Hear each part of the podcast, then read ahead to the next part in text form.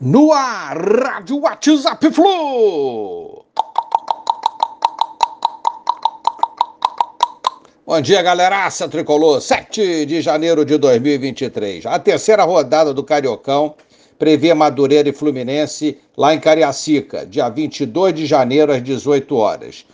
Os ingressos estão salgados em 200 reais a inteira e a meia 100 reais. Ainda não tem notícia se haverá algum desconto para sócios que desejarem estar presentes nesse jogo do Fluminense na terceira rodada. O valor que o Flu vai receber será 25% da bilheteria do jogo, outros 25% para o Madureira e o Rony, aquele ex-jogador nosso, 50% pela organização do duelo.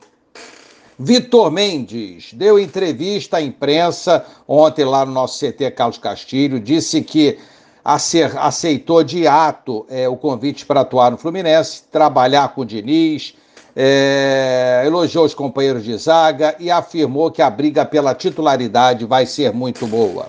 Elenco tricolor segue treinando e as informações são que os destaques nessa primeira semana quase completa de treinos são Jorge, Keno, Marrone e Vitor Mendes. Muito bom. Marrone, será que teremos uma grata surpresa? De repente, sim, hein? Iniciando a pré-temporada, todos treinando forte, porque o ritmo do Diniz é deixar os, os atletas chegar à exaustão de tão forte que são os treinos.